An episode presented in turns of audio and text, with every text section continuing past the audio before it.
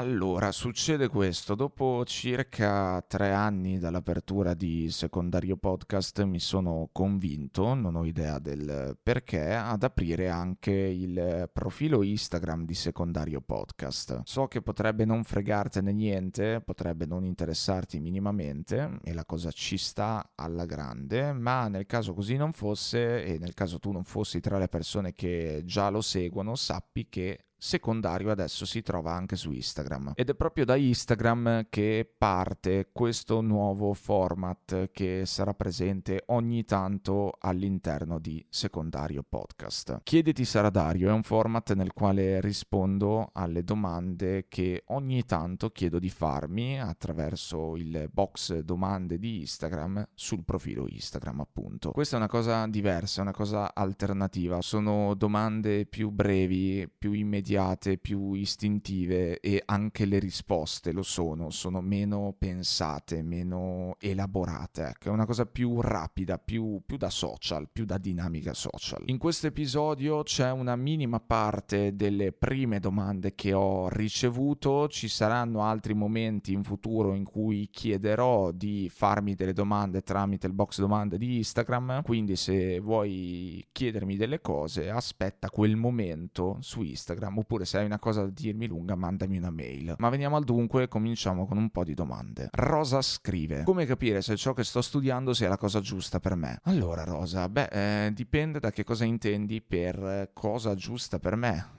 ti direi di provare a riflettere su questo. Studiare per te ha come unico fine quello di farti trovare un lavoro oppure c'è anche dell'altro? Oppure studi anche per eh, piacere di conoscere e di imparare, per qualcosa di molto più tuo che ti viene da dentro? No, perché spesso quando si pensa allo studio, no, si pensa solo alle prospettive occupazionali e quindi si pensa allo stipendio collegato a quelle prospettive occupazionali professionali. Spesso, secondo me, ci si scorda che invece studiare serve sempre e comunque, a prescindere da soldi e lavoro. Nel senso che studiare ha un'importanza in sé che va ben oltre quello che ti permette di ottenere in termini lavorativi e in termini economici. Se studi unicamente per trovare un lavoro migliore di quello che potresti trovare senza ottenere il pezzo di carta che studiare ti permette di ottenere, allora in quel caso potrebbe essere giusto giusto studiare anche qualcosa che non ti appassiona poi così tanto e non ci sarebbe niente di sbagliato eh, secondo me nel fare questo. Se invece studiare lo vivi in maniera più romantica, cioè se non ti interessa studiare soltanto per trovare lavoro ma anche per arricchire la tua persona in termini non economici, allora in quel caso potrebbe essere giusto studiare qualcosa che ti piace veramente, che ti coinvolge, anche se non offre delle prospettive occupazionali così chiare e concrete come come altri corsi di studio più spendibili nel mondo del lavoro fanno. Cioè alla fine è sempre lì che si gioca la partita. Studio qualcosa che mi piace oppure studio qualcosa che mi è utile per trovare un lavoro. Ci sono centinaia di migliaia di persone che si trovano davanti a questo bivio, è sempre quello il bivio. Ho ricevuto anche un sacco di mail nel corso del tempo con, con questa domanda e secondo me non c'è una risposta universale, non c'è mai una risposta universale a queste domande. Io non ci vedo niente niente di male in entrambe le posizioni, sia in quella più romantica sia in quella più strumentale, sia nell'intendere lo studio come uno strumento per eh, ottenere quel determinato lavoro che ti fa ottenere quel determinato stipendio, sia invece nell'intendere lo studio come qualcosa che ti arricchisce innanzitutto come persona, poi tutto il resto è soltanto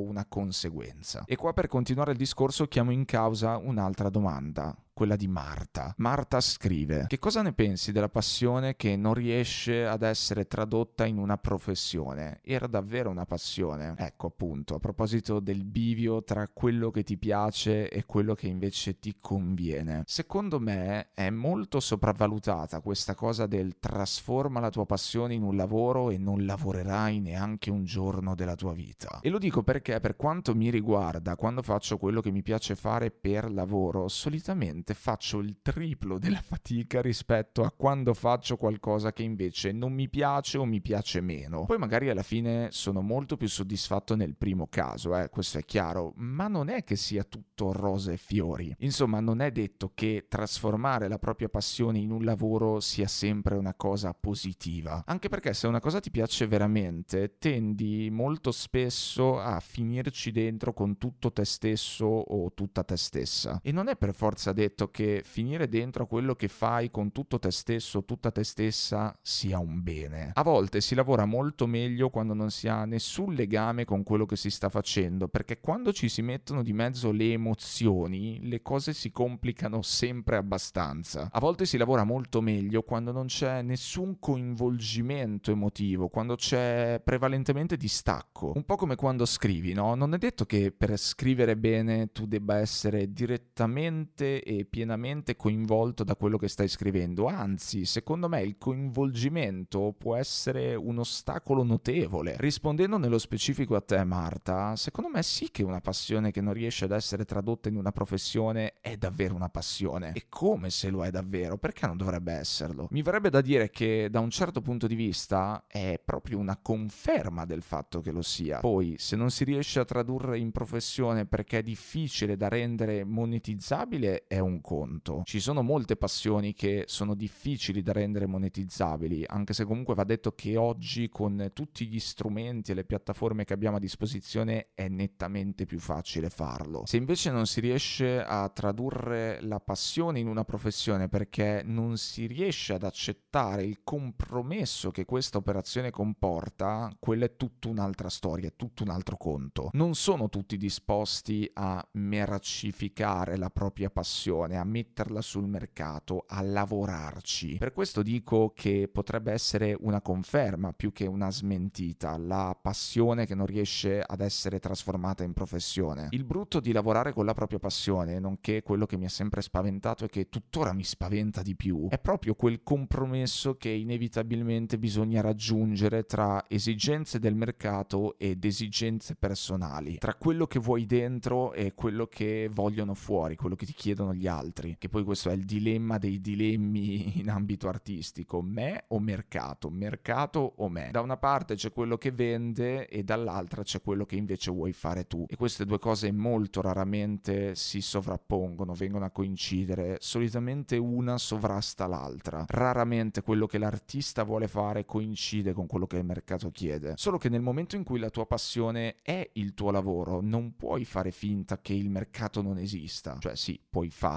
e sono coloro che di solito ammiro di più, quelli che lo fanno, quelli che se ne fregano altamente del mercato e vanno dritti per la loro strada. E non è mica una cosa facile, eh, quella di resistere al canto delle sirene del pubblico. Che poi, vabbè, ora che ci penso, sto parlando di artisti, di arte, di cose prevalentemente creative, anche se in realtà il discorso non riguarda solo questo ambito. Però, secondo me, in generale, a prescindere da ambito artistico o meno, dovremmo toglierci dalla testa questa cosa che trasformare la propria passione in una professione sia la chiave per un'esistenza serena e soddisfacente, perché non è per forza detto che sia così. Il lavoro che fai può tranquillamente non centrare niente di niente con la tua passione. Per qualcuno potrebbe essere fondamentale rispecchiarsi nel proprio lavoro, quindi rispecchiarsi in quello che studia, tornando alla domanda di Rosa. Per altri invece potrebbe non essere così importante il lavoro più che un'occasione di realizzazione della propria persona potrebbe soltanto essere essere inteso come uno strumento per avere dei soldi con cui mantenersi e magari dedicarsi alle proprie passioni in altri spazi, lontano dal mercato, senza alcun vincolo. Insomma, quello che voglio dire e ribadire è che non è obbligatorio trasformare la propria passione in un lavoro. Va bene lo stesso. Andiamo avanti con le domande. Marika scrive: Qual è secondo te il gesto che potrebbe far sfogare una persona il più possibile? Eh, allora Marika, se ti dovessi rispondere sinceramente ti dovrei rispondere offrendoti una brutta immagine. Vuoi una brutta immagine? Vado con la risposta sincera. Vuoi una bella menzogna o una brutta verità? Dai, vabbè, vado con la brutta verità, che tanto siamo tra amici. Allora, se ci sono degli animalisti all'ascolto, consiglio di sospendere l'ascolto, anche se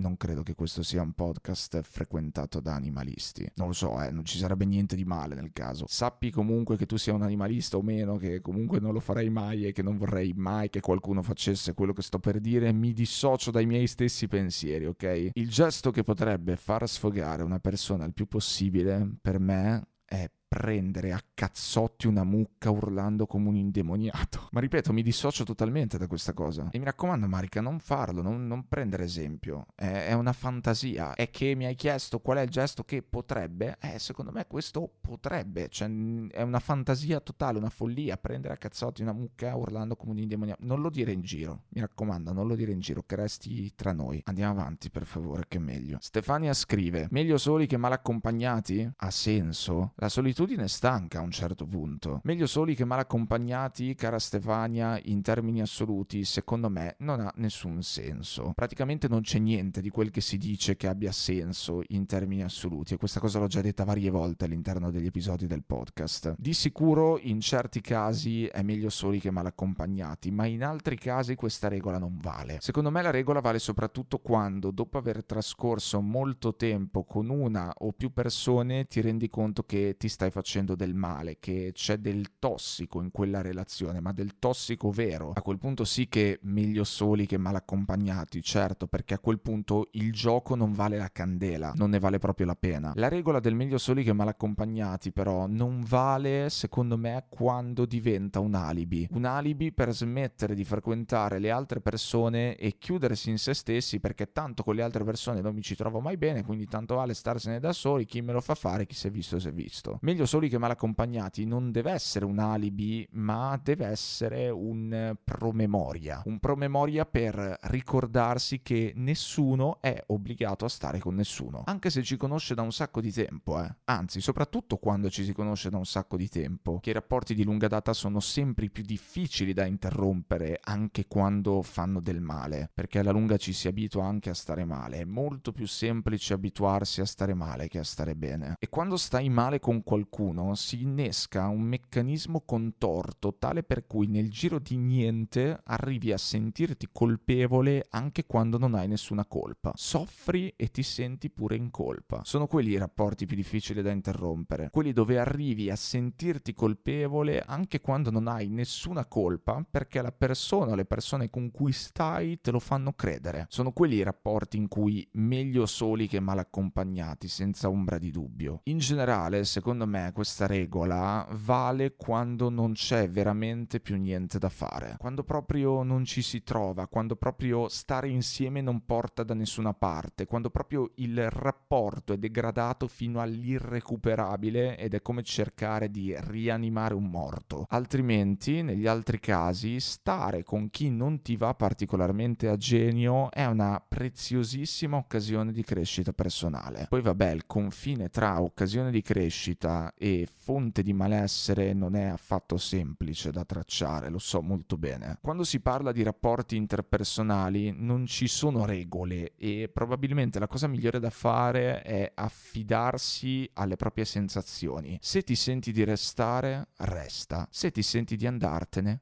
vai. L'importante è non trasformare, a mio avviso, quel meglio soli che mal accompagnati in una sorta di mantra che poi si corre pure il rischio di diventare iperselettivi, tipo dei perfezionisti delle relazioni che alla prima incongruenza con l'altro mollano il colpo, oppure che non ci provano neanche. E qua mi collego giusto giusto alla domanda di Alessandra. Alessandra scrive: Sono troppo selettiva in amore. Può essere una forma di paura cercare i difetti nelle persone. Non so se tu sia troppo selettiva in amore, però avere una tendenza a cercare i difetti nelle altre persone di solito è indice di perfezionismo, che non è per forza disfunzionale e patologico, eh? non ha per forza un'accezione negativa e basta. Voler scegliere consapevolmente con chi frequentarsi senza pescare nel mucchio sperando prima o poi di trovare la persona giusta non significa essere iperselettivi o perfezionisti patologici. Eh? Certo, se il fatto di andare a caccia dei difetti nelle persone persone ti sta impedendo anche soltanto di dare delle chance a qualcuno per vedere che cosa succede, se la ricerca del difetto prevale sulla ricerca dei punti di contatto impedendo di notarli, allora ecco in quel caso potrebbe esserci qualcosa che non va. È l'estremizzazione del meglio soli che mal accompagnati che dicevo prima questa. Meglio soli perché tanto gli altri sono pieni zeppi di difetti sui quali non riesco a non soffermarmi e quindi basta. No, non va bene così. Il perfezionismo è quasi sempre un meccanismo di difesa da qualcosa. È quasi sempre una strategia che viene messa in atto per proteggersi. Spoiler,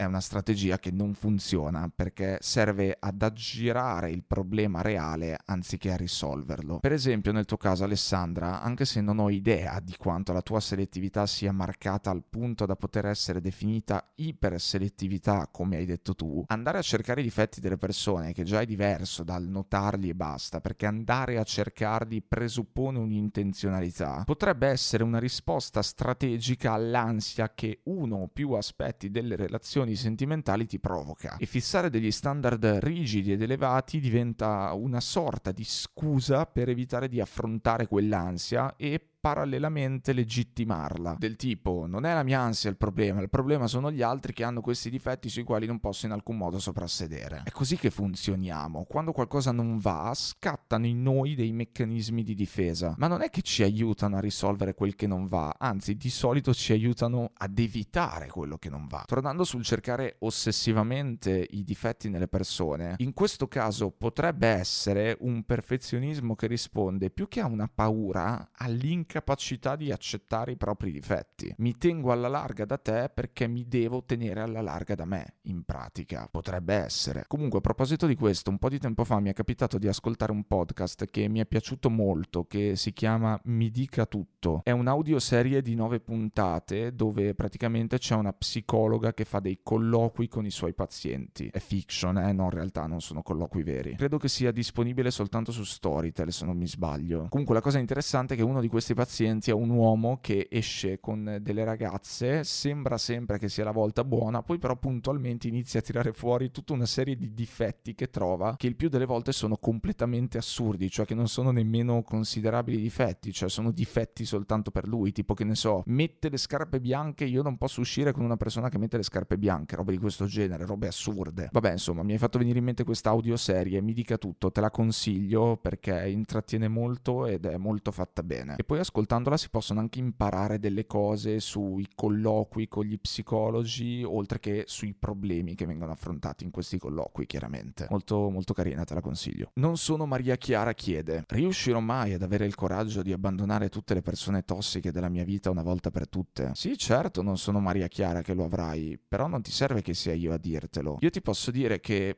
prima ti dovresti assicurare che siano veramente persone tossiche. Nel senso, non confondere il tossico con il mal gestito, mi raccomando. Perché esattamente come esistono le relazioni tossiche, e ce ne sono tante, esistono anche le relazioni mal gestite, e ce ne sono tantissime. E poi ci sono quelle anche mal gestite per tantissimo tempo che diventano tossiche. Secondo me esistono dei punti di non ritorno, come già detto poi anche prima, dei punti che una volta che li hai raggiunti, l'unica cosa che puoi fare fare è levare le tende il prima possibile, scappare. Ma esistono anche dei rapporti che sono proprio amministrati male, che alla fine se ci pensi i rapporti tra esseri umani sono per il 60% più o meno una questione di sentimenti e per il restante 40% una questione di politica. Non ci si può solo voler bene, apprezzarsi, stimarsi e piacersi, bisogna anche gestirsi, che poi è la parte più faticosa e meno spontanea forse, ma non per questo è una parte meno importante, anzi molto probabilmente con il passare del tempo diventa la parte fondamentale. Alla fine è sempre così, le parti faticose e meno spontanee sono sempre le parti determinanti nelle cose. C'entra sempre la politica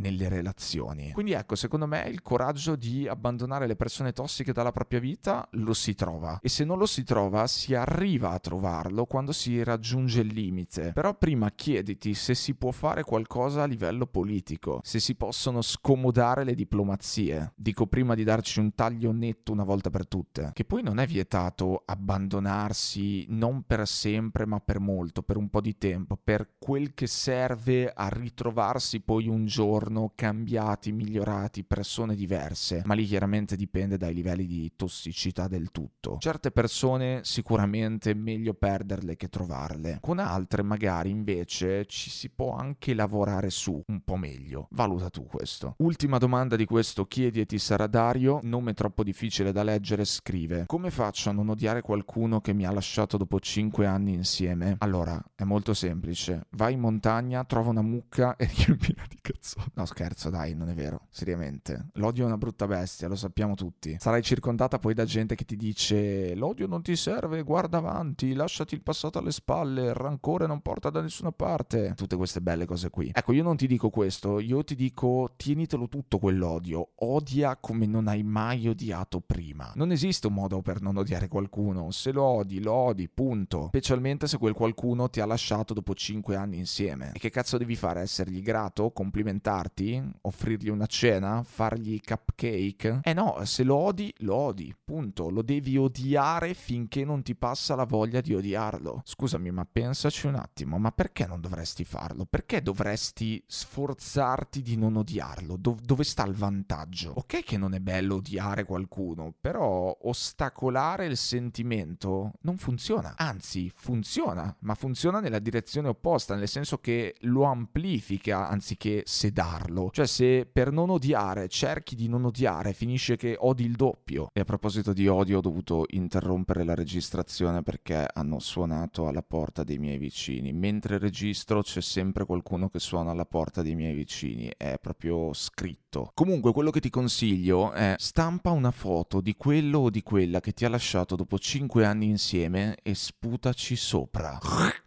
Uh, capito? Non ci interessa chi ha ragione o chi ha torto, non è una questione di torto o di ragione, ci interessa che provi odio. Fatti fare un cartonato in dimensioni reali della sua persona e riempilo di botte. Insultalo, insultala ad alta voce in qualsiasi situazione tu sia, non importa. Che ne so, sei al supermercato che stai scegliendo che confezione di biscotti comprare. Bene, a un certo punto ti giri e vaffanculo, così, a caso, capito? Sfogati, odia, odia che poi ci si stanca anche di odiare, odia che ti passa. Trattenersi non fa altro che rallentare il processo di smaltimento rifiuti. E con questo ho finito, ed è finito anche il primo episodio di Chiedi e ti sarà Dario. Ce ne saranno altri nei quali continuerò a rispondere alle domande che mi sono arrivate la prima volta che ho chiesto di farmele sul profilo Instagram di secondario, così come ci saranno altre volte in cui chiederò sul profilo Instagram di farmi delle domande. Quindi se ti interessa chiedermi qualcosa, vai su Instagram, cerca secondario, segui e aspetta, aspetta. Siate liberi.